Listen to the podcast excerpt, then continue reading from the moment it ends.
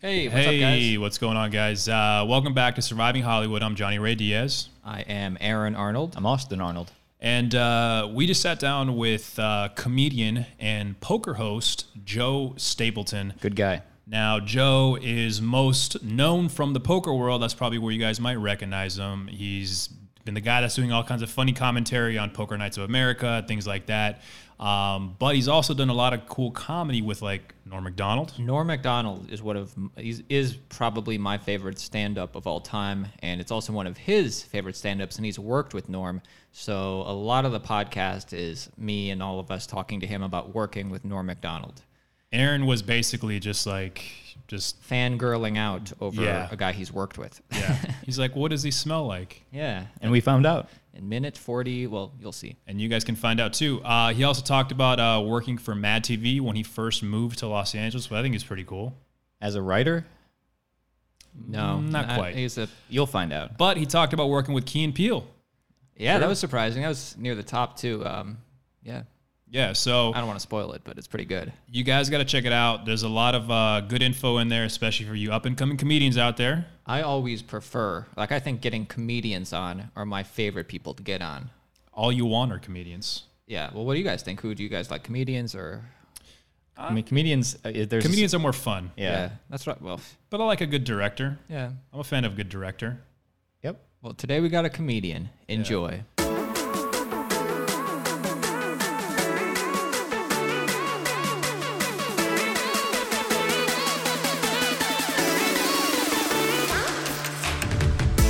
What's going on, Joe? How you doing? Man? Hi guys, thanks for having me. Hey, hey. Thanks for coming.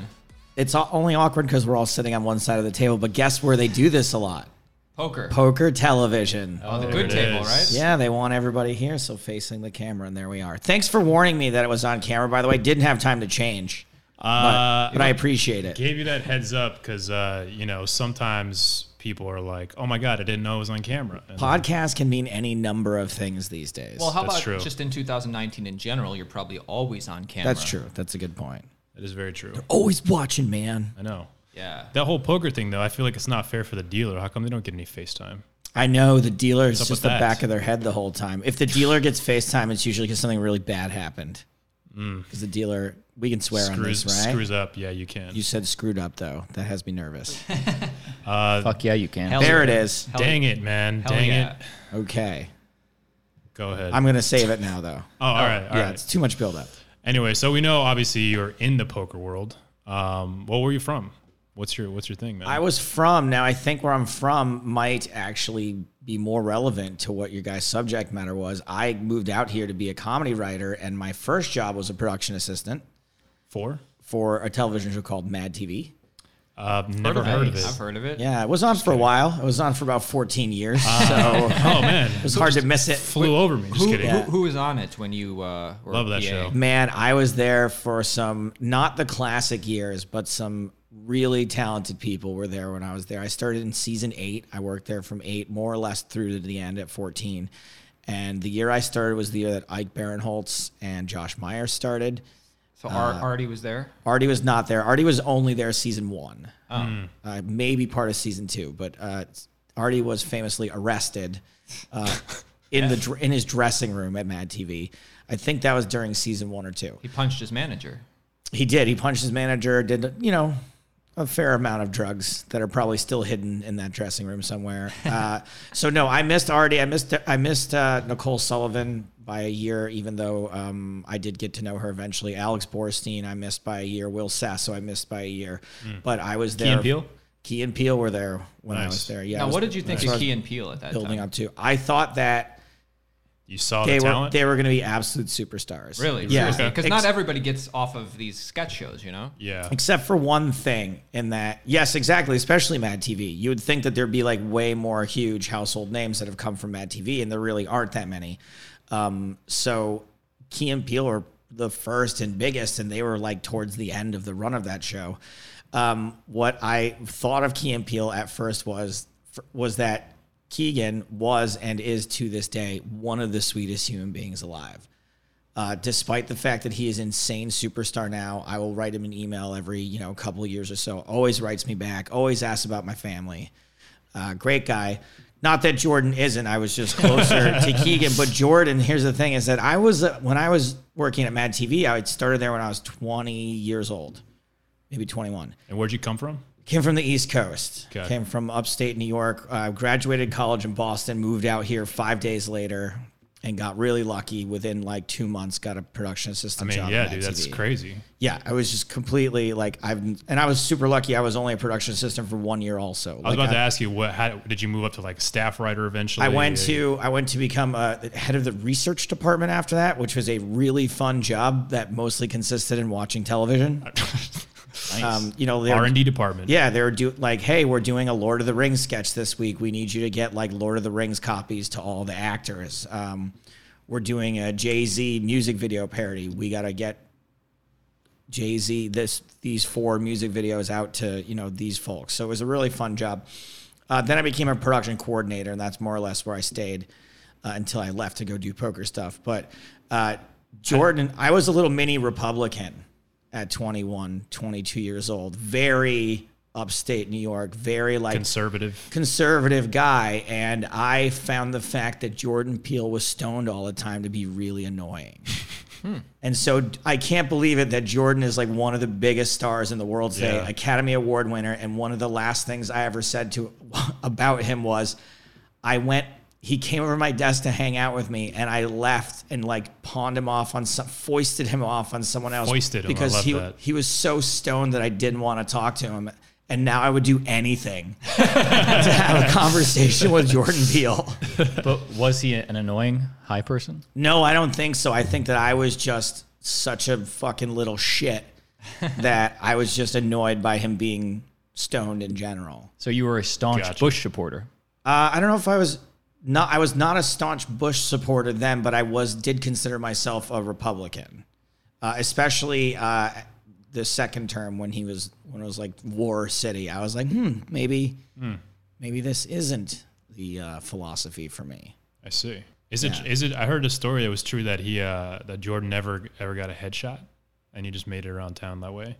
That's entirely possible. I know for a He never had a car. He never either. drove. Yeah, he took the bus everywhere. he took the bus, but he got a lot of rides from people too. Um, Okay. yeah, I don't. He was always needed a ride from somewhere. That was like one of my as production coordinator, like just doling out production assistants to pick him up and drop him off various Yeah. places. How'd Oh. you How'd you get that first gig? By the way, like how'd you just land? Man, I got so lucky, but again, Well, it's they say just it's not who you know, it's who you. Uh, who you, Whoa. who you whistle at. Um, I uh, it, w- it ended up being someone that I knew, but I didn't know him. I just sort of when I got out here, man, these these like methods for getting jobs now are so antiquated. But when I got out here, I used to wait for like every other Tuesday.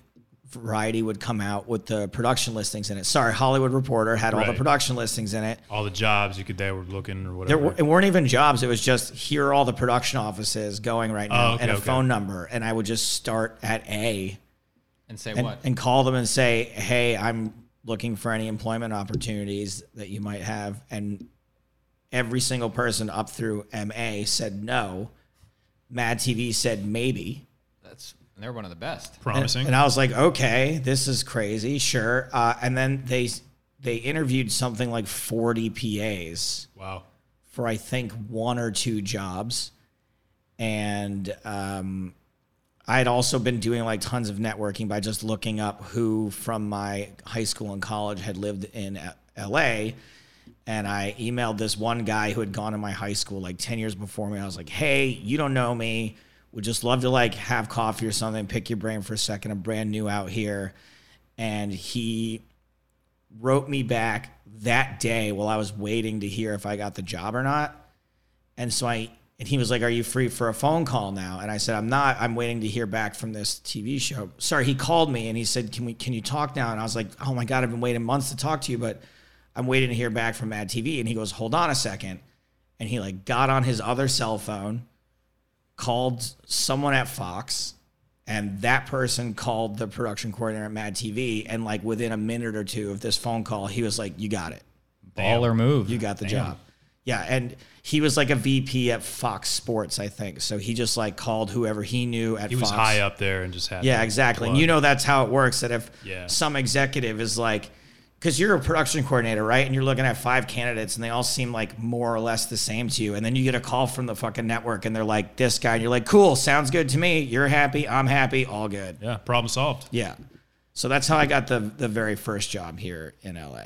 So you're very, Very lucky. indebted Yeah, to it that is. guy. I am indebted to that guy. Absolutely. He went on to be like a big executive at Bravo too, like in the Hmm. peak peak Bravo, which I think Bravo's still peaking at this point. Still but- around. I mean, Yeah. Andy Cohen is Bravo, in my opinion.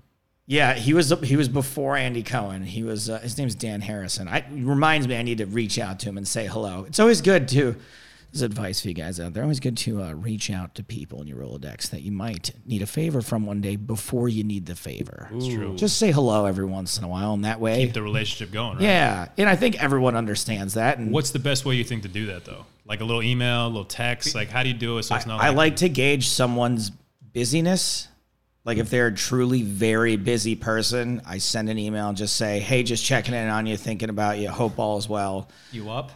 You up? yeah, that works too. Exactly. Uh, what are you wearing?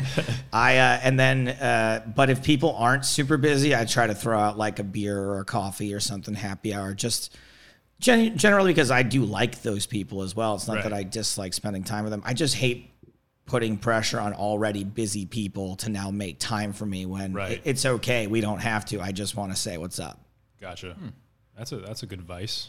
Yeah. I should It keeps it implement that more simple often. because I always feel like, oh, what am I going to say? You know, I got to get to a point. But if you're just Right. saying, hey, what's up? Just checking on you. Instead of Might be okay. beer and the coffee, we like to use the podcast as an excuse. podcast is great because it plays to people's egos too, right? like right. some people know they're doing you a favor, but other people are like, I get to be on a podcast. Hello. It's like we reached out to you several times, but the minute we said podcast, That's right. He showed up. Yeah. as soon as I knew there was going to be a red light and some microphones. Hello. That's the way it works. That's the way it goes. um, so uh, you were telling us before the pod that you were played on Poker Stars. Well, I want to know if you're more of a comedian first or a poker player slash commentator first. Okay. I wasn't sorry. Don't get angry. oh god, these questions. When I said ask me anything, I didn't literally mean it. Um I did not play much on Poker Stars. I was like anybody else at that time, like just kind of clicking buttons online. I wasn't much of an online poker player. I was basically what happened was I was at Mad TV and I wanted to be a writer there more than anything. And I was largely ignored. And because I had this crazy work ethic that didn't allow me to self promote or to even ask about the possibility of there being other opportunities for me there, at least during the season. While I was on the clock as a production coordinator, I just wouldn't do it, which I definitely regret now. But I had this, again, this very like conservative mindset of like, they hired you to be a production coordinator, not to spend your days and nights nosing around for a writing job. So Right. shut the fuck up about it. Uh, and then what happened was during the times when I would speak up about it, I was very easily ignored during those times because I was so quiet. How'd you bring it up? well, what show is this? This is Mad, Mad TV. TV. Yeah. Ah, okay. So during summer hiatus, I would say, "Hey guys, I know you're hiring writers. Would you read my sketch pack?" And uh, basically, I was more or less told no. They were like, go pick up Jordan Peele. Yeah, exactly. Hey, uh, like, coffee's ready. Yeah, and I no, I wasn't even working at the time. Oh, It was okay. the thing. It was off season, and I was told no. I was told that I was too valuable as a production coordinator. Uh, what a compliment. yeah, sort of, uh, but also like fuck, fuck you. Isn't the trick also to not be too good at your job? Correct. That way, it's like Yes. if you're too And- good at it, then they're gonna just leave right? You And I there. wasn't valuable as a production coordinator because I was doing an associate producer job at the same time, which I didn't even realize because I was, I wouldn't say being taken advantage of, but I was going above and beyond, and everyone was perfectly happy to accept that from me. So. Looking back, was your sketch pack like? Did it have good stuff in it? that was the other thing I was going to say. To be fair, I also wasn't working very hard at being a writer. I wasn't writing lots of sketches. I wasn't doing anything really. I was working at 21 years old in 2002, making 65 grand a year at a union job. Killing it. I was working, yeah, I was working like On a hot TV eight- show. 80 hours a week. And then on the weekends, I was just lighting money on fire, buying booze for me and all my friends from the time I got off Friday night till like Sunday, 2 a.m.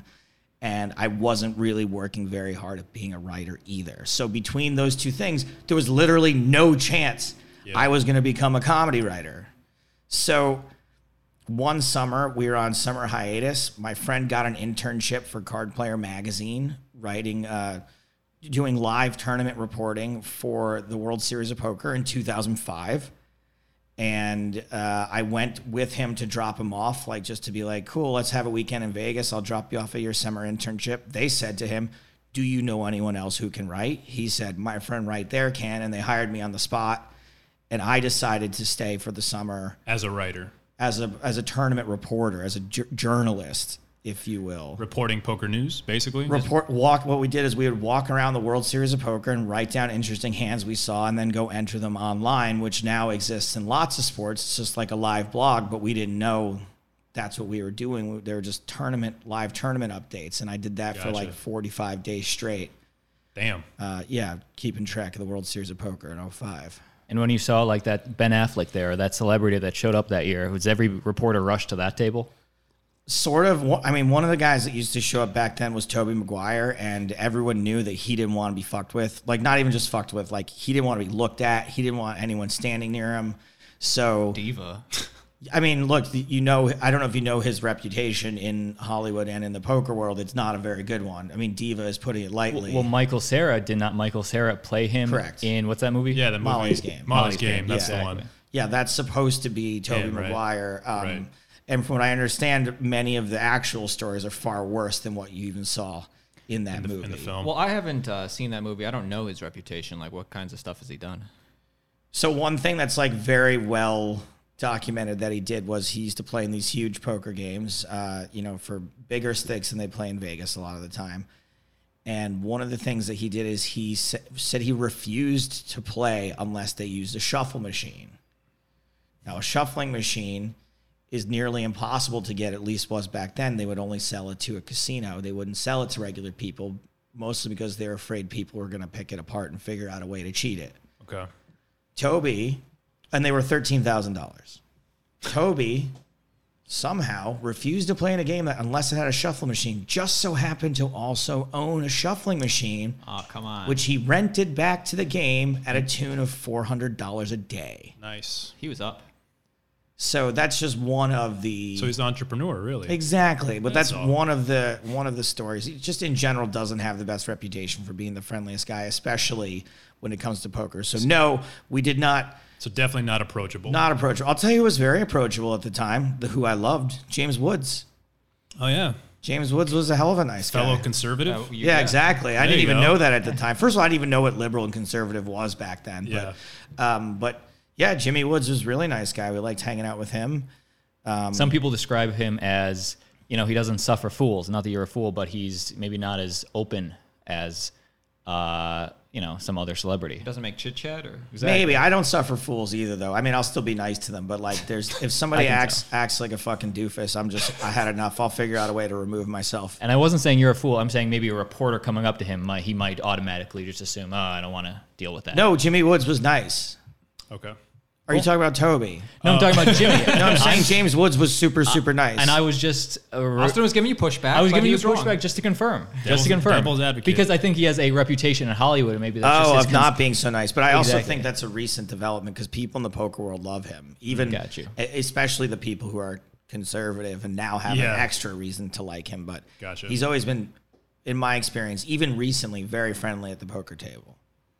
cool. I like I like his movies. I just want to be fair saying I thought Tobey Maguire and Sam Raimi's original Spider Man were the best Spider Man.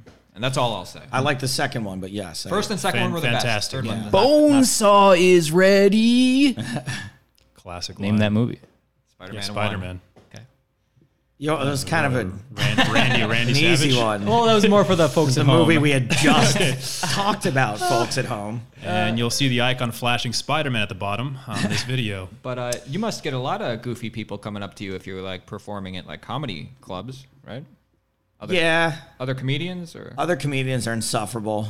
They're the worst. I like. There's nothing I want to do less than hang out with Really? other comedians off the clock. Yeah, there's a couple obviously that I like. I am genuinely good friends with, but like being around a group of comedians. You guys are improv guys, aren't you? Yeah. Is Does it done it. hanging out with your improv friends like fucking just intolerable does sometimes? it feel like because they're always on? Is Yeah. that- that's what it is, right? Well, yeah, well, we don't hang out with those, but if there's cool ones, Sometimes the Right. the diner at 4 a.m. It's fun to get you know go together with your comedy guys or yes for like that brief period of time to like Right. dissect and deconstruct comedy but like i don't want to have a group 24/7. of stand-ups over to my house at like 7 o'clock on a friday night for like a banger i just don't and who are your influences? who are my influences Just a few. norm mcdonald is my favorite stand up as well. Not familiar. I open for Norm on the road sometimes JK. now, which is a fucking unbelievable dream come true for me. I Oh, that's can't ama- even that's fucking amazing, dude. believe it still to this day. That is Aaron's favorite comedian. Yeah, he is. He's. I, I have a hard time saying my all-time favorite, but it could easily be him. He is, as far as also an all-around comedian and not just stand-up. The guy is just fucking hysterical in everything he does. Like he just has so many legendary moments at at stand-up, on radio shows, on fucking Conan. He's unreal.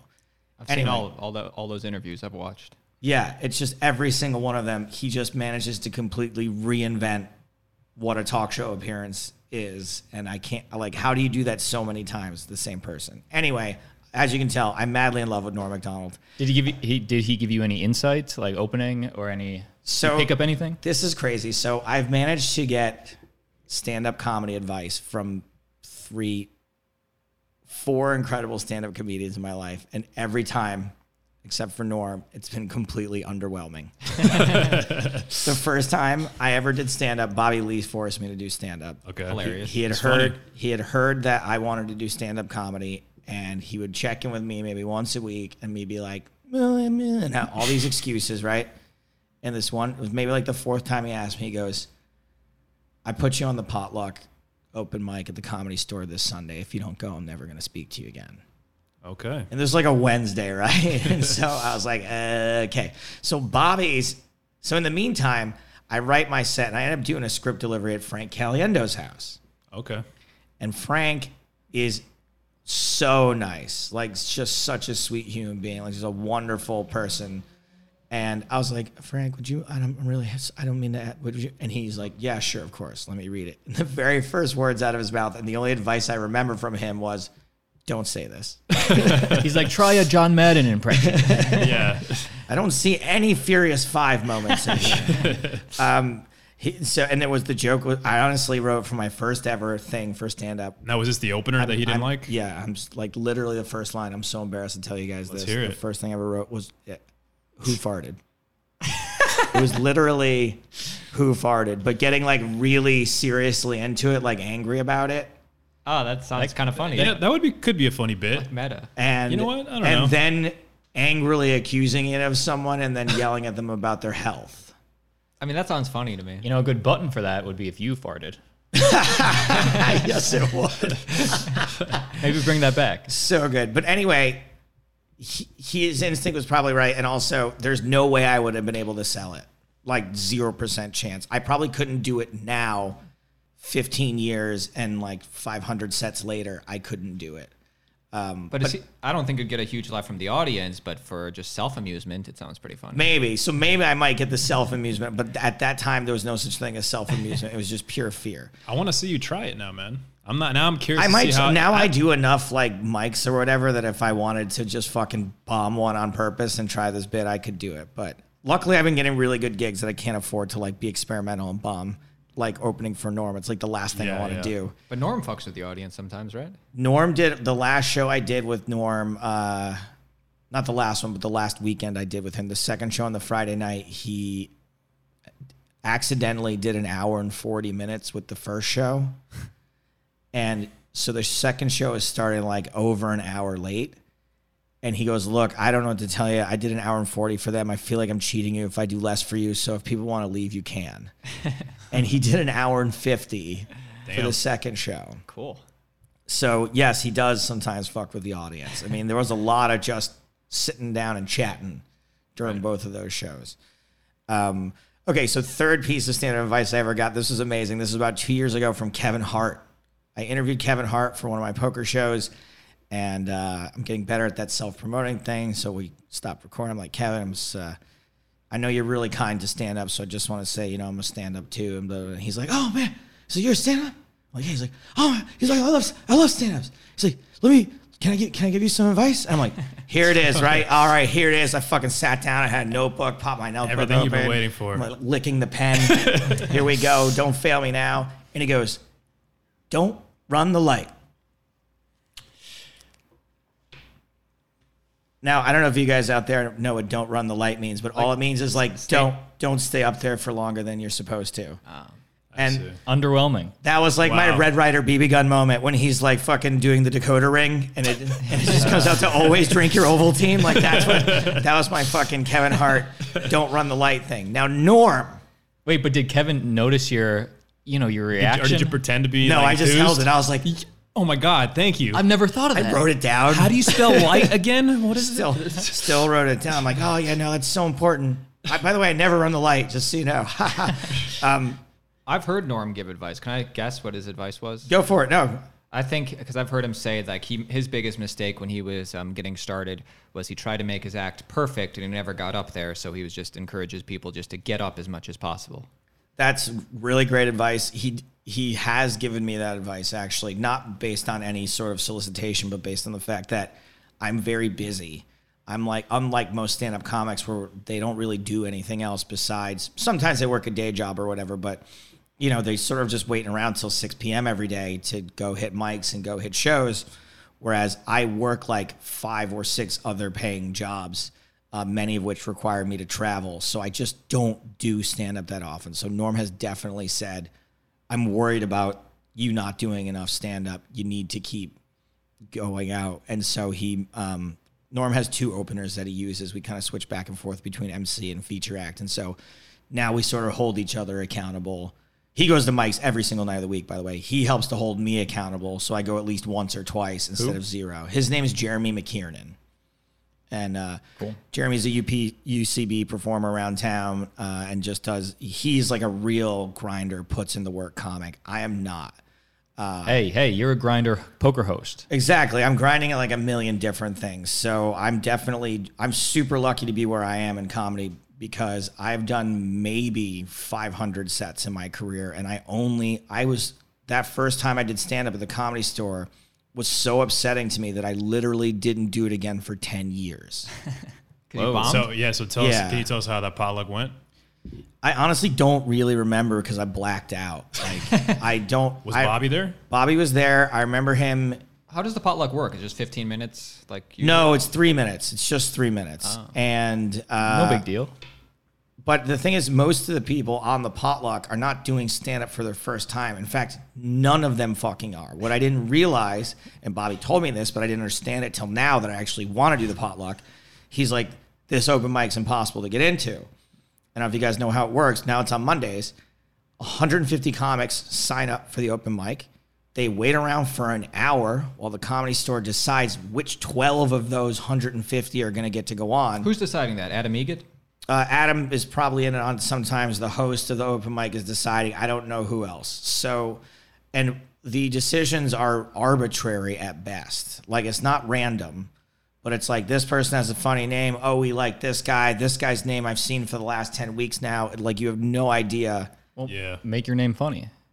Right, but that's no guarantee either. Yeah. so, so the comics wait around for an hour, and then the other 140 of them just either go home afterward or they go to kill Tony. That's what I was just gonna say. Yet, if you're in the audience for Kill Tony, you could possibly get up and That- get a minute for free. That's the backup, right? Is that everyone goes to Kill Tony afterward, which I'm not a huge Kill Tony fan either.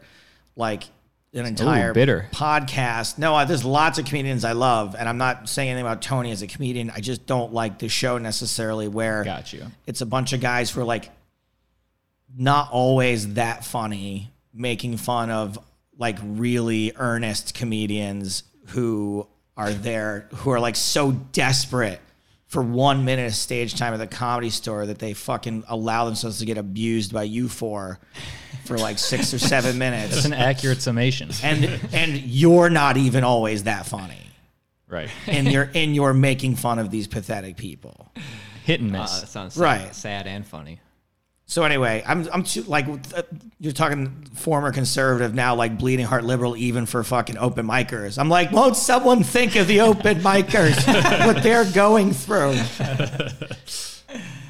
Well, you never gave us the advice that Norm gave you. Okay, but I right. do want to just Yeah. I wanted to know also because you talked about how hard it is to get into the potluck. I assume it's so hard to have it open for Norm Macdonald. B-list comedians, comedians you probably see on Joe Rogan want to probably open for Norm Macdonald. How did you get that? I was so again so lucky to get that. Where um, I was at one of Norm's shows uh, two two summers ago in Vegas. I was working at the World Series of Poker, and a friend of mine tweeted, "Oh, we're, we saw Norm last night." I'm like, oh, "I'm so jealous." He's like, "There's another show tonight. I bet there's still tickets." There was. I went. Me and my friends were futzing around afterward, just being like, "Where should we go? I want to go here. I want to go there." And Norm comes out of the theater. And I'm like, ah, I gotta, say, I Say gotta say, something. something. And also because Norm's a poker fan, Yeah, so I'm like, there's a chance, there's a chance he knows me, common interest. right? There's a chance he's aware of me. Oh, hey Joe. There you go. It's not bad. it didn't quite go down like that, but I said, "Hi, I'm Joe. I do poker," and he goes, "I know who you are," and I was like, "Oh my god, this is incredible." And then we took a photo, and the next day I tweeted at him, and I was like, "Hey, uh, we met last night. I'm Joe." The poker. He, he writes back, "Yes, I remember. I'm not senile." and uh, it just ended up he ended up watching the entire World Series of Poker that summer live as it happened, and I was doing a lot of pieces on there, so I think he ended up kind of getting to know me a little bit through that. And then we started DMing, and it turns out we kind of have a lot in common in our comedic tastes. We both think he's hilarious Uh, in, in our comedic taste and sort of our general. Do you guys ever have friends that maybe you don't like to do the same things, but the way you treat people is exactly the same and it makes it easy for you to get along with? Like if you have a friend that's like treats wait staff the exact same way that you do, like if it's Shitty. if it's shitty, you Yeah. need to be with a friend that's also shitty, right? You share can't- that common experience. Right, you can't be with a friend that like is way too good to them because there's a conflict there. Right. So just the way that Norm and I are shitty to most of the people in our lives, we really connected on that level. Um, no, it's just that we kind of just had like a lot of like curmudgeony things in common about us. And then just out of the blue one day, he was like, he asked me for a couple of my videos. I'm terrible. He asked me for a video. Like your stand-up videos. Or Yeah, and I was like, Okay. I don't know what this, which one to send him. Like this one Yeah. is good for this, and this is good for that. I really want to impress Norm. What the fuck? Norm McDonald just asked me if he could watch my stand up. Oh, the other thing was this. While all this DMing was going on, my girlfriend, who I mentioned before we started recording, is like the most supportive person ever. Every five minutes, she's like, "Did Norm write you back? Did Norm write you back? What about Norm? Have you heard from Norm?" The Hmm. next day, she'd be like, "What about Norm? Have we heard from Norm? What's going on?" With Norm? You're like, I don't need this added pressure. No, but the fact that she was she was saying what I was thinking. That's what I was thinking too. And Right. there was like a couple times we were about to fuck. and she went one time for sure she went, You thinking about Norm? I was like, yes, I am. I'm absolutely thinking about Norm right now. Um and so I after like he didn't watch my videos or he didn't reply to me for like a month after I sent him the video. Oh, Probably couldn't figure Oh, out Shit. how to open it or something. Maybe that's what it was. Yeah, he's just like what he said. It's just like this is even a nice photo. Uh, he never mentioned them at all, but said, "I want you to start opening for me on the road." So I was Oh like, wow. "I'm not going to question this." And you were like, but Yeah. what'd you think? Right, but seriously, can you write out your thoughts? so the only time I'm sure he saw my stand up was the first time he took me on the road with him, and we- it was like an hour to showtime, and he still hasn't even told me how long I'm doing. Like he is like the ultimate guy. Like he's exactly what you think. I'm like, Where was the first show? uh, it was in Phoenix, Arizona. Oh, dude, at, my uh, hometown. Yeah, this huge comedy club. What spot? The downtown one. Uh, oh. Oh yeah, stand up uh, live. Stand, Stand up live. up live. Yeah, and uh, that's a good spot, man. It's a it's a new comedy club. It's yeah, it's perfect. yeah. It's really perfect. And so um, I'm on a plane with my hero, Norm Macdonald. We're talking. I'm talking about whatever, and we're having a great time, making each other laugh. And I'm Airline food. What's up with that? what is what is what is up with these peanuts? uh, he and so I was like, hey Norm, uh, by the way, how long am I am I doing? He's like, yeah, yeah, we'll talk about it later. And then we're like in the car on the way to the hotel, like, what? Hey, how long is that set? He's like, eh, I've. Uh, how long do you want to do? And then we'll start talking about something. I'll be like, "You ever seen Cool Hand Luke?" And I'm like, "Okay." Good movie. I got some eggs. so he uh, so finally like an hour before showtime he's like you should go over your set for me and I hate going over my set for people. Is that normal for the uh, the headliner to ask the opener, "Hey, I want to hear your set"? I don't think so, but also he knew I was nervous and I th- he wanted to help me. I don't think it was a, like I need to approve of your set. It was Right. like let's hear it and so let, you know, let's Yeah, that's good. and if you guys have ever done it, when people say that it, that setting just doesn't work to like do your set in front of somebody, it's hard to deliver it right. It's hard to receive it right. But I knew at least he'll get that. He fucking knows that. So all right, let's do it. Let's do it here in the hotel room. And all he said was, "They're gonna love you." Ah, yeah. Okay. Yeah. Good. and that was really good to hear and he's just like joe you don't understand like i know that you've probably had bad shows before he's like these road shows he's like i don't perform in la fuck la he's like these road shows the people they want to laugh like they're Yeah. there these these crowds are so hot and they're so happy to be there he's like you're gonna kill it don't worry about it you're fine and since then we've talked a lot about comedy fix this word change that this doesn't quite logically make sense Hmm. and he takes the advice from us as well which is pretty wild Pretty cool. Uh, how, how long was that set then? the set I did, yeah. The other thing was this: is that Norm is so generous, right? So you know how they do like morning radio. Norm is always doing the morning radio. He took me to the morning radio, and he was like, "If they don't let you on the air with me, I'm not going on the air." Oh, that's so Oh, cool. nice. He's always doing that. Where, yeah, Uh, did, where did you guys go, by the way?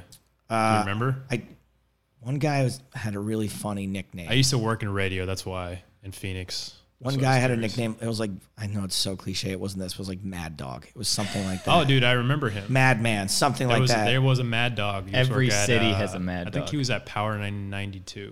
or and Power he like 98. he was like dressed in a baseball uniform and stood the whole time. I think all the DJs did actually. I don't remember the other. The other one was like a rock station, like because they had like a bunch of Muse paraphernalia. Anyway, uh, so Norm made me go on the radio with him. Had a blast doing that. And so when he's like, "Okay, how long do you want to do?" I'm like, "The car ride back," and I'm like, yeah. how long do you want me to do? I don't know what to say here. I don't want to be rude. Like, I would love to do 15 minutes total, but like, if that's, I don't know what to, it's your, it's Yeah. your show. So he goes, all right, uh, I want you to do 15 minutes at the top. Great. Then bring out the featurette. Great. Then I want you to do another 10 minutes in the middle. Before him, Yes. And then bring me out.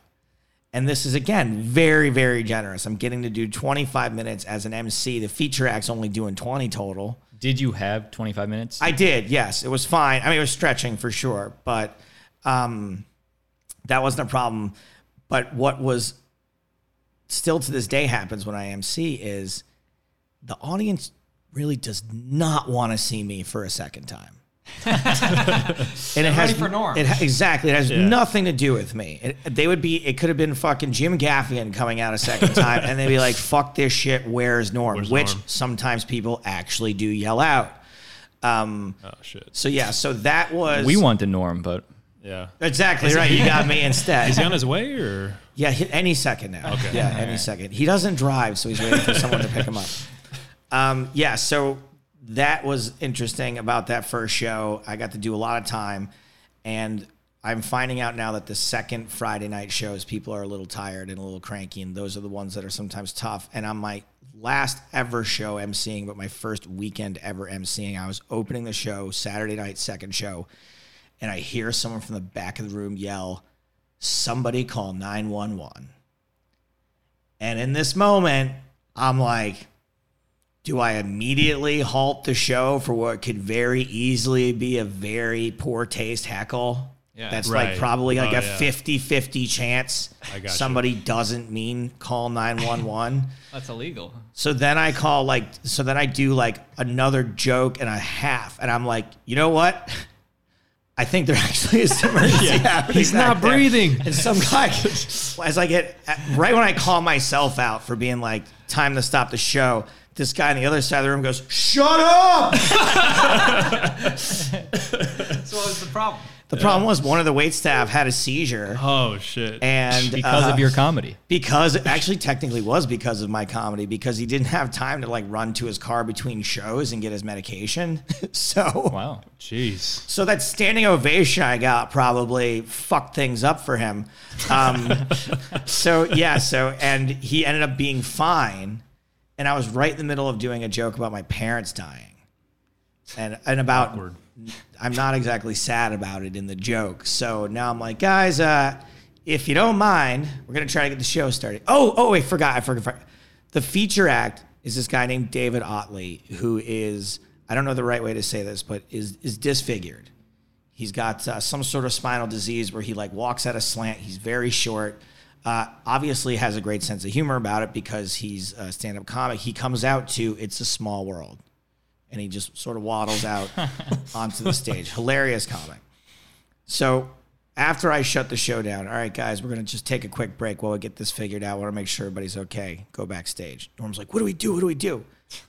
David, who no one has seen yet because I haven't introduced him, walks up from the audience and gets on the stage and starts explaining that it's just a seizure. Don't worry, everything's gonna be fine. But no one knows who the fuck he is. so then I go back out, and when I finally get the show going, and I go, guys, um, if you don't mind, uh, I'm gonna I'm gonna skip over that joke about my parents dying, but just laugh when I say these three words because that's the punchline. So we did that. They fake laughed, and in the like right as I was finishing things up, I just kind of like stopped for a second. And I just looked at the audience. I, I go, I feel like we've been through a lot together tonight, and everyone just sort of that was the thing that broke the ice. Um, then and then I bring out David, and he's now waddling out like to it's a small world, and Consummate professional. as I walk away from the mic stand, I have no idea how this happened, but the mic stand wasn't tightened enough and it dropped Oh god. to exactly his height as Oh, I dude. was walking away from it. So it, it ended up being nearly disastrous show that turned out really well. And like I said, was a dream come true to be able to do this for a weekend, even one weekend. Nice. Oh, man. Inspirational. That was Yeah. your that was your last show too. That was it, my first and last. Never did it again. So how did the how did the comedy blend in with the the poker?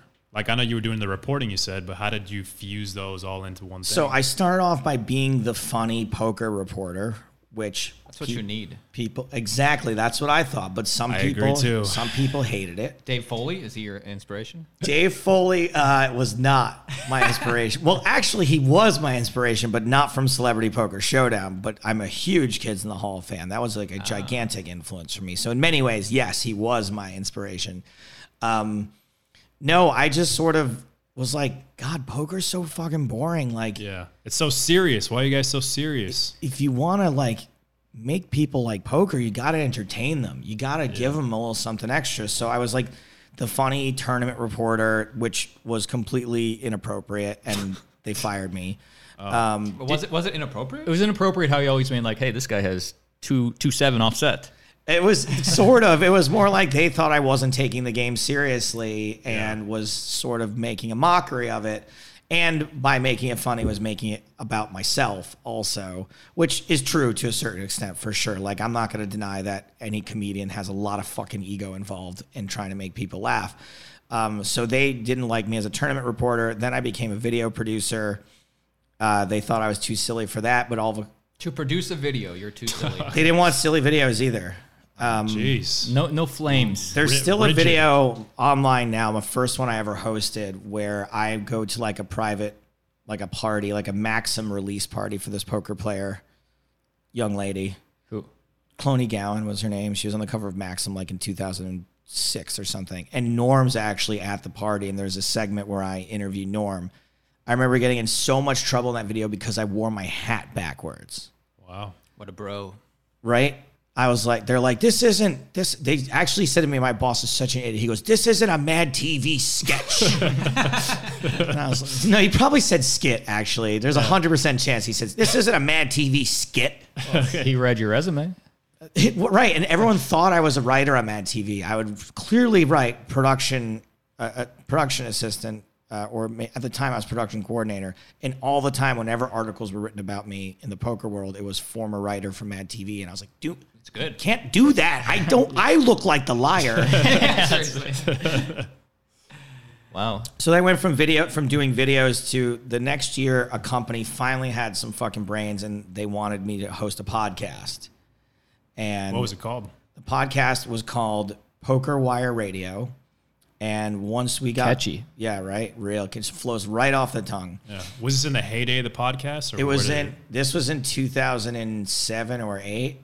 Okay. So Heyday of poker. Silver Age. that too. we were the number one non-sports podcast on non-ESPN sports podcast on iTunes. So it would be like one through thirty. We're all different E ESPN podcasts, and then we were like thirty-one. I didn't know anybody listened to E ESPN sports podcasts. I thought the visual They've element been would around be for necessary. a long time. They Yeah. do now. Yeah. People do now. now they do. Stephen A. Smith has a podcast. or corporate podcasts in w- general. It wasn't. It wasn't this person's podcast. It was the E ESPN golf podcast, Right. the E ESPN baseball podcast, the E ESPN tennis podcast. Now every reporter has their own podcast. right. Yeah. Yeah.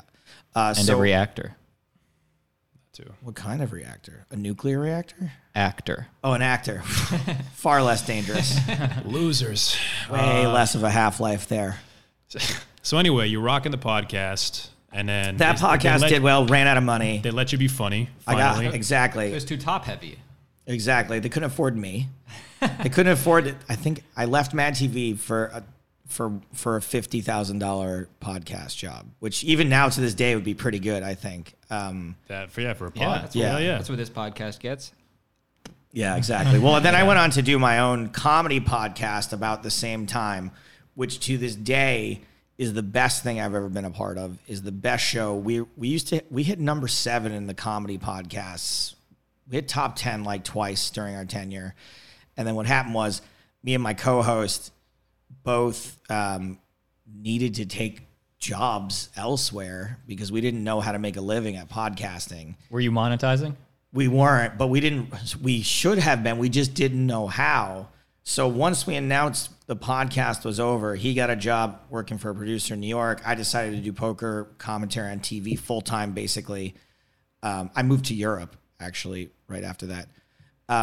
Midlife crisis. Yeah, well, it was after the poker boom ended because of the regulations that all of the people I was going to make twice as much money if I moved to Europe. Anyway, Hmm. so we both took other jobs, but we found out that our comedy podcast that we've been building for the last four or five years had hundred thousand downloads that month, Whoa. and we were both like, "Fuck! If we had known this, stayed. yeah, we might have." Been able to monetize this, or at least get something out of it, And I- How didn't you know? I can't believe you didn't check every once in a while. like how to monetize it. No, how how, many, many- downloads you were getting. Because back in the day, I, I don't even think they still do. Apple doesn't release your figures, and somehow we got them that month. I don't know if they changed things or if we had Hon- someone do Honestly, us a I don't, favor. I don't even know how to view on specifically Apple how many what it is, but the the hosting website that we use Yeah. tells us who download how many people download each individual Through Apple. episode. I'm assuming it's through Apple. It could be Yeah. through other apps. I don't really know. because we the part of the reason why we started doing well is Apple started promoting us. Like we were one of those. well, podcasts. so I know it's big then. what Yeah. year? What year was this? This was 2010, I think. Dude, yeah. Rogan started his in 09 and Marin started his around 09. yeah, we had a head start on all of them. and if You we- could have been the Rogan. I've, I've no could've been doubt that Mark if we'd Maron. stuck around, we would have been one of the podcasts that everybody knows now. And what did you guys focus on? You said comedy, but what is It what was does that mean? we basically just treated it, which no one still does to this day. Really, we treated it like an audio variety show uh, that you could download at any time. But it was l- recorded live, so we had a live chat, we had c- phone calls, we would play games with our callers. It would be just like morning radio without the music. you play games and stuff. We played tons of games. I invented all. We had an app made from one of our games called. My game was called Strip Club or Hair Salon, and all I would do is read you the name of a place. I would. I'd be like, "These is in Cleveland, Ohio. oh, we're from Cleveland. Rumors, strip club or hair salon. strip club. uh, Oh, No, hair salon. hair hair salon. salon. Hair salon is cor- is correct. So." That became an app. Somebody made an app out of that for us, which was like number one in Australia briefly for some reason. Um, we other I did a game called Death Scene or Money Shot, which I would play an audio clip out loud, and you'd have to guess whether it was some guy getting off in a porno or was somebody getting off in a movie. That's funny. we did we had lots of like user generated segments. We did a segment called Retirements. What do you guys want to retire this week? What needs to be retired? I want to retire voicemail. Nobody listens to them anyway. Great, voicemails are retired. What do you want to retire? I want to retire the phrase "Do you mind if I blank?" Just say "Can I blank?" Do you mind retired? I want to retire my father done, retired. He's Gone. the worst slash best. I don't know. in the home. Oh, meaning yes, sure. Social Security, Medicare, go for it. Retired. Uh, so yeah, so it would be. Here's coming up on this week's show. We would chit chat. We would do the news. We would do whatever our segment was. We would do our game. We would have our guests get out, but we would do like three to four hours Oh, wow. every week out of pure joy. That was just was that just one episode or was it all split up? That would be one episode. We would release like a three to four hour episode every week. A young That was Stern. long. There was there was uh, oh thank you so much. My goodness. um, there was so little competition back then though. Now Right. podcasts are so saturated that they I guess you're only supposed to make them like an hour tops right these days because Um, people want to listen to lots of them. Well, I mean, Joe Rogan. Rogan goes forever. He's our inspiration. We have you for the full four. Whatever you want, I'm here. I don't. I've got my next thing's at four o'clock. You we, can we me all for we all have three to whole leave hours. in an hour, but we have you for the full four, Yeah. right? I have an audition later. I'll just stay here if Just I kidding. have to. I'll just leave everything on. I'll turn it off when Let I go. Joe just Stretch. keep going. Yeah, I'm just gonna try some bits out if you guys don't mind. I like it. but uh, did we want to get to some questions? Actually, um, Well, and when now you're trying to end the pod, dude. no, Come no, on. we have some great questions, No, but I'm ready. Have I touched on the theme of your podcast enough? do you know the Is theme? there like a message? Yeah, Isn't yeah. it like surviving Hollywood? Is that it? Well, I thought we kind of covered a lot of that. Did we? Yeah. Okay. Our primary demographic is young writers, actors, filmmakers, Comedians. comedians. yeah. Yeah. all up and coming. So not the Joe Rogans, not even the Eddie Bravos, but the guy under Eddie Bravo. Well, we even talked Oh, sure, about okay. like you even talking about like working on Mad TV and like how you got that gig, like stuff like that is what people are curious about too. Yes. I'm, I'm curious about that, you know, because that's All, all I would say for and I've mentioned being lucky many times over the course of this podcast, and I do think that there's an awful lot to that. I think people sometimes attribute their own actions way too much to their successes. I really think that sometimes it's just going to happen. Now, I'm not saying your your actions don't matter at all; they matter a lot. But people want to act like it was through their sheer willpower that a lot of this shit happened, and I disagree with that. Sheer even tyranny of will? That's right. Tyranny of Will. Is that is that your upcoming novel? That's Nor- Norm's thing. That's chapter two. Oh, is it okay? Um, He said, "I quit smoking through sheer tyranny of will." yes, exactly. No, that is exactly it. Um, so, but what I will say is that most of the things that will be perceived as luck in your life that aren't luck ha- will happen because people like you. Will happen because somebody likes you. Yes, sometimes is that because you're a white dude and the guy hiring you is a white dude? Yes, that happens an awful lot just out of sheer looking like somebody else. Not anymore. hopefully not as much anymore. Hopefully we're all more conscious about that. But people will want to like you and do nice things for you. So my advice is be a likable person. Don't be a shithead. Be a nice, polite, honest person and more doors will open for you. And I think a lot of people just forget that that being liked and being someone that people want to be around is incredibly helpful, I think. Um, and the other thing, yeah, it's just to it's just be nice.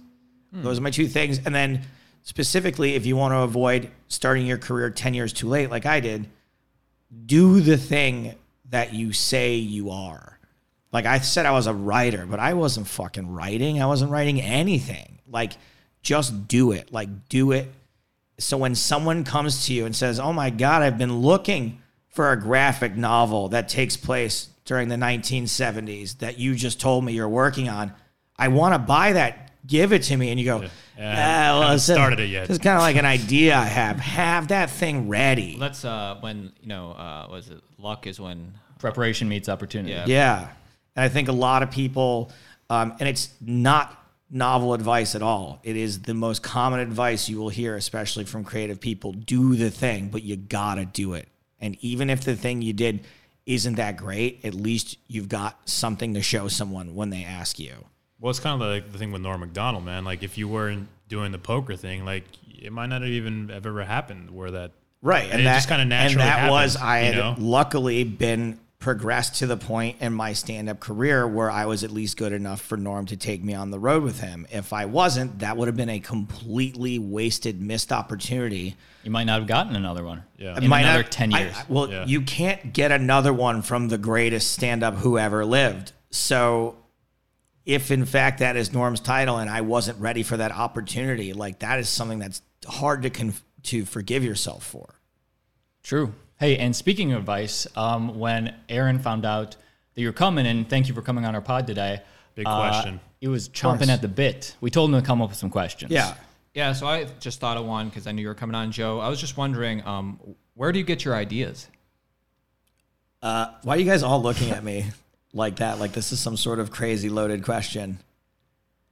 No, he, he wanted to ask you. really. Mostly just, I feel like I should say something funny to this now. I have nothing funny to say. I feel I was like, just wondering where you got your ideas from. did I, am I about to get accused of, what's so of funny? plagiarizing I a don't joke understand. right now? this is okay. Is this another norm thing? Yeah, it's Yes, it a- is. it's- That's Okay. what he, he, he makes. Uh, Adam Egget. Adam Egget asked that to the celebrity guests on his podcast. Oh, okay. So I'll- I'm sorry. I haven't seen much of the podcast. I'm so sorry that I couldn't yes and your joke right there. I was genuinely scared that you were going to go, yeah, well, that bit you do about PBR, I do that bit. So where do you get your ideas, Joe? stole my stuff, man. That's what I was like. My fucking went white as a ghost. There's a whole compilation of on, online of Adam Egget asking the Where do celebrity you get your guests. ideas? and, and oftentimes that shuts down the interview too. Yes, because I didn't want to go, this is a really bad question. Been waiting all day. If for it's it. not a bit, I don't, I guess I'll answer it. Exactly. It's so general. It's so it's great to be asked a question that is so general and also whenever you answer it makes you feel like look like such a blowhard.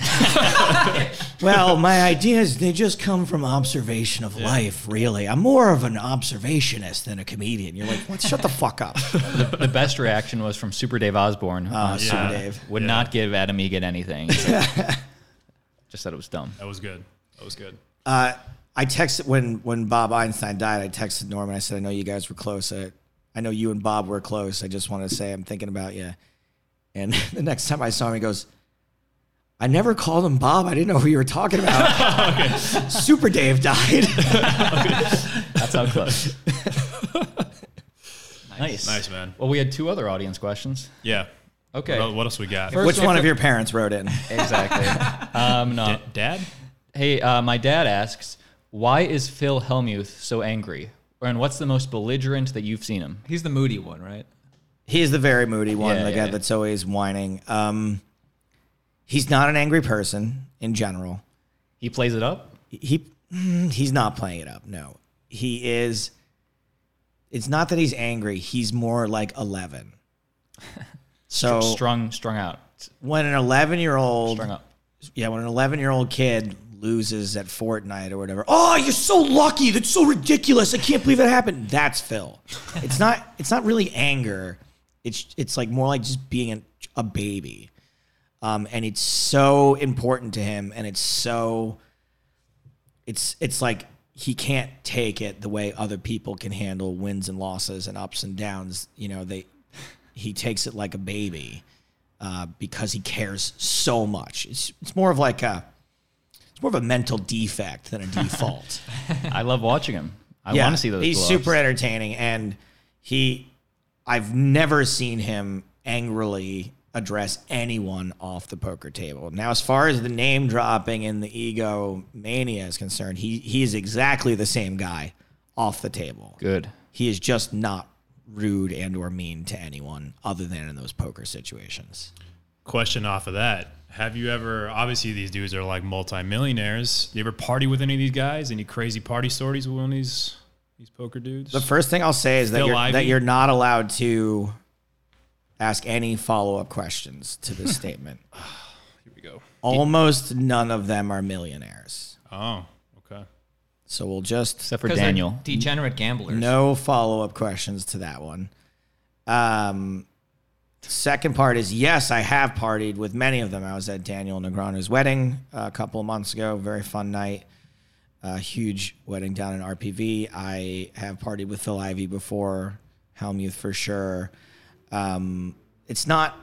It doesn't happen as much as it used to because everyone's kind of older now and everyone's a lot smarter with their money. Like back in the heyday of online poker, everyone, no one thought the spigot was ever going to turn off, and so people were just like quite literally lighting money on fire. I've seen it. Um, so that not existing anymore. There are no more endorsement deals. There are no more That's where Sick. the money was coming from, the endorsement. endorsement deals and online poker sites were paying these guys hand over fist to just wear their patches so that people would go, oh, I want to play where Phil Hellmuth plays. And But worked on us. yeah, exactly. So none of that exists anymore. I mean, it exists, I would say, like around 5% of what it did back in those days. So the partying isn't quite, uh, isn't, isn't the same.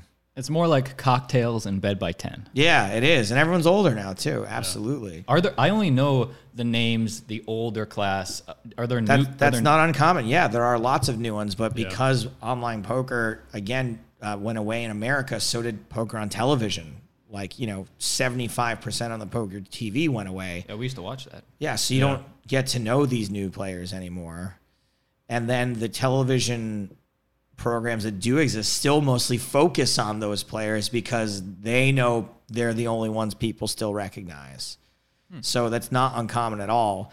And that unfortunately, one factor as well is that with the advent of poker is like very close to being solved, like mathematically solved, like Monopoly, like there's an optimal move to do in every situation. But that's why they bluff. Right, but bl- even with bluffing included, it like, like the whole thing is about to be solved. Uh, of course, there are certain variables that. This is you after two joints. The whole thing's about to be solved. Yeah, no, this is no. There are like literally I don't understand how somebody could, u- if they're at the table, how do they, a person? Because it's how- how do- statistics. It's just on their head. They're just running this. they're running the statistics and they're literally studying like algorithmic charts at nighttime. But if somebody's bluffing, So what you do is you factor that in. How often is that person likely to be bluffing Oh, given they- Uh-huh. this set of circumstances, this time in the tournament, this amount of chips they have in front of them, this amount of chips I have in front of me? They do do the same thing with basketball and sports. It's like you know this when he's when this basketball player is pushed here, he's he's gonna make this move. They like work all that out. Right. S and poker has fewer variables than, than basketball does because it's you can only do a few things. right. And 52 so, cards. More so controlled. as we get closer and closer to being poker being solved, the players who have won the most money are the players that have been on the forefront of this solving it. And those players typically don't have the same outward personalities.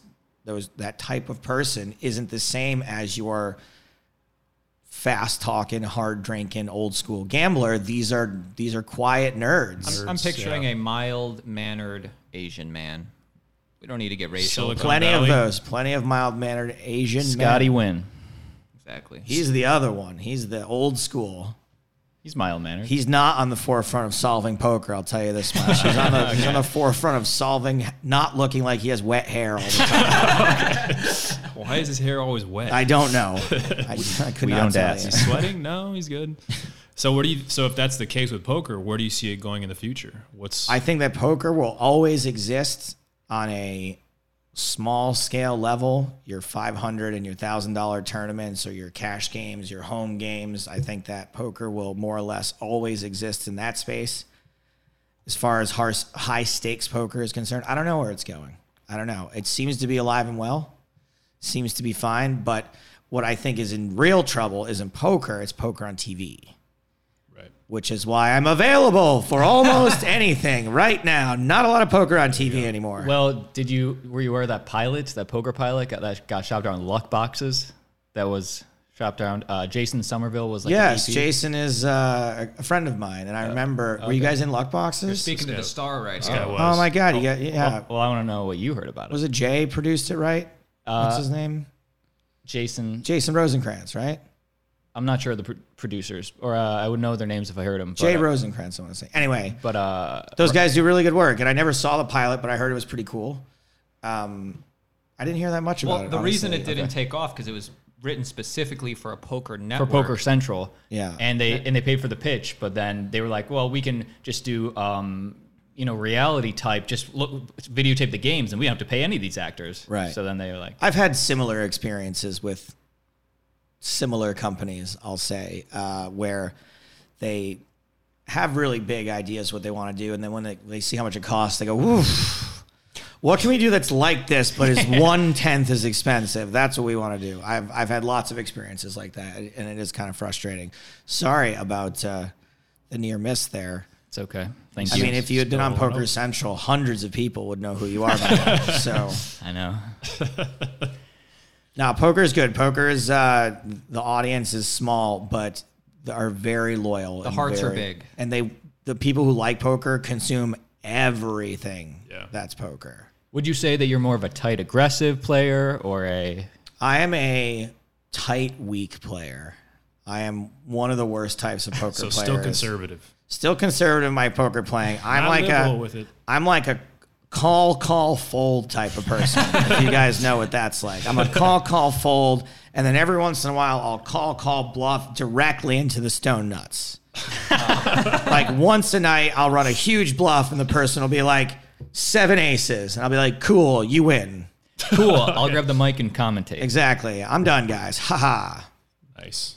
So I've so now are you hosting a bunch of other shows? Are you still doing Poker Night in America? You said Poker that. Night in America, yes, that's Okay. still going. I'm still doing the European Poker Tour. Saturday, I'm headed to Barcelona for some European Poker Tour Oh, work. sweet man.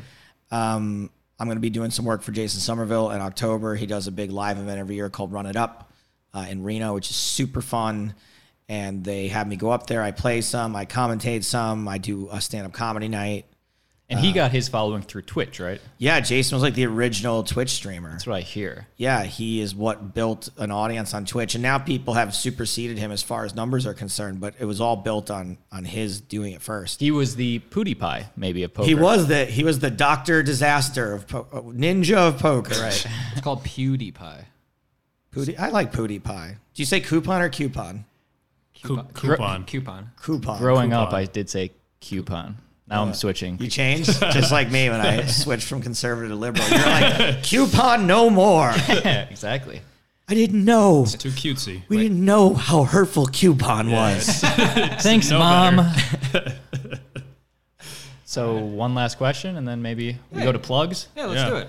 All right, this one's kind of an inside baseball type thing. This is from uh, username. Baseball This is from type thing? Reddit. Yeah, like, yeah, it's, uh, if you play Inside. poker, you'll get it. BetFoldTim09 asks, okay, okay, so this is a hypothetical to you. Okay. You hold double snowmen offset diamond clubs, and the flop is a four of hearts, six of hearts, king of clubs. Your heads up against a tight aggressive sitting on, to the right of the button. Tight aggressive bets three x the pot, bets three x the pot, and keep in mind you have four x more than him in total chips. How do you play it? In final table now, please help. okay. That's funny. Uh, what was the flop again? That was funny. I, Flop think- uh, I with don't, I don't think we need to make him answer. Four hearts. Guaranteed, this guy uh, lost it all. If it's a final table, I probably fold. If it's a cash game, I'd probably just go all in. all right. Let us know what you did down below in the comments.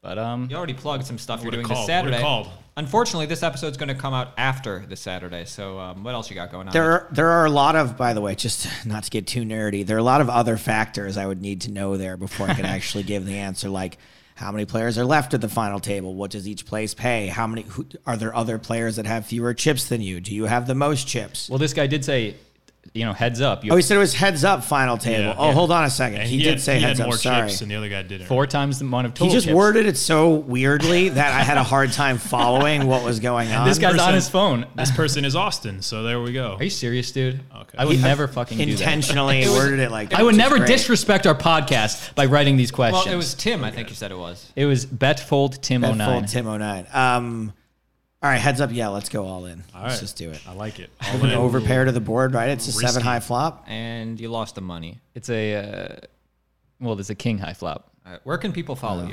Yeah, let's not. Don't ask me for my poker advice. I don't know what the But you have you have you have eights. Where can people get poker advice from? Poker advice. Uh, there's lots of great places. Like watching Twitch streamers would probably be the best place to get poker advice at this point, guys. Like And uh, following you? Uh, nope. don't right. follow me for poker advice. You can follow me for jokes. You can follow me for making fun of our uh, current presidential administration and or um, crying over it, literal tears. Um, Hey, Norm's a uh, is Norma conservative? Norm leans conservative, but one thing is that people confuse that for being a Trump fan, which he is not. But In LA, they everybody confuses. I mean, that. half of the Right. country is a Trump fan. So if, Yeah. if he was, Right. So, eh, but but he's so what ends up happening is Norm will say things that are conservative leaning, uh, mostly not even conservative leaning, but like he thinks that many people on both sides, instead of being our very fine people, are complete idiots, and so, um, so people, yeah. So Norm Norm's a little bit conservative leaning, but uh, is is by no means by no means a Trump fan. But anyway, yes, I, I am very left leaning, everybody. Hey there. um, don't want to ruin it for you. But my comedy, I'll tell you, is not is apolitical. I think there's so much out there being done on the subject. That's refreshing. when That it's there's- apolitical. Yeah, Well, there- would you give us your closer? yeah, right. my closer. Give us a good one. Good night, everybody. Hey. All right, nice. But where can people follow you? What's your handle? They can follow Yeah. me at Stapes on Twitter, and it's mostly just a place for me to plug shows. So at Stapes on Twitter, Stapes. Stapes, S T A P E S, and on Instagram I am at Insta Stapes, and uh, I've got a Facebook page as well. But But that's nobody uses that. Stapes was taken. I'd rather not. I'd rather not uh, use Facebook. Dude, when's the next time you're playing the store? Yeah. I am playing the store September 27th. Not confirmed yet, but I think right. I'll be on the Sep- Friday night, September uh, 27th. The show 7:30 7:30 p.m. Hey everybody. We're, we're gonna come. Yeah, let's You guys go. gonna come? Yeah, we'd love to Support see him. it, man. Friend of I the will, pod. friend I of the will pod. make sure that I whatever my actual next dates are that I confirm with you guys. That would be awesome. Thank you so much We for would love that. to come out. Thanks, Jay. um, I love you. You're my best friends. Do you remember our names? I think so. Yes, I do. Austin, Aaron, Johnny. Yeah. Oh, All right, new friend of the pod. Hey, officially a friend. Cool. That's and that was your final test. Uh, no, man, dude, thank you for coming, man. Really appreciate it. And uh, Now yeah. for the second hour, you can ask us questions. Excellent. Okay. Uh, What's your sign? fantastic. Oh, Well, Virgo. Virgo. And what's your sign? All right. We got it.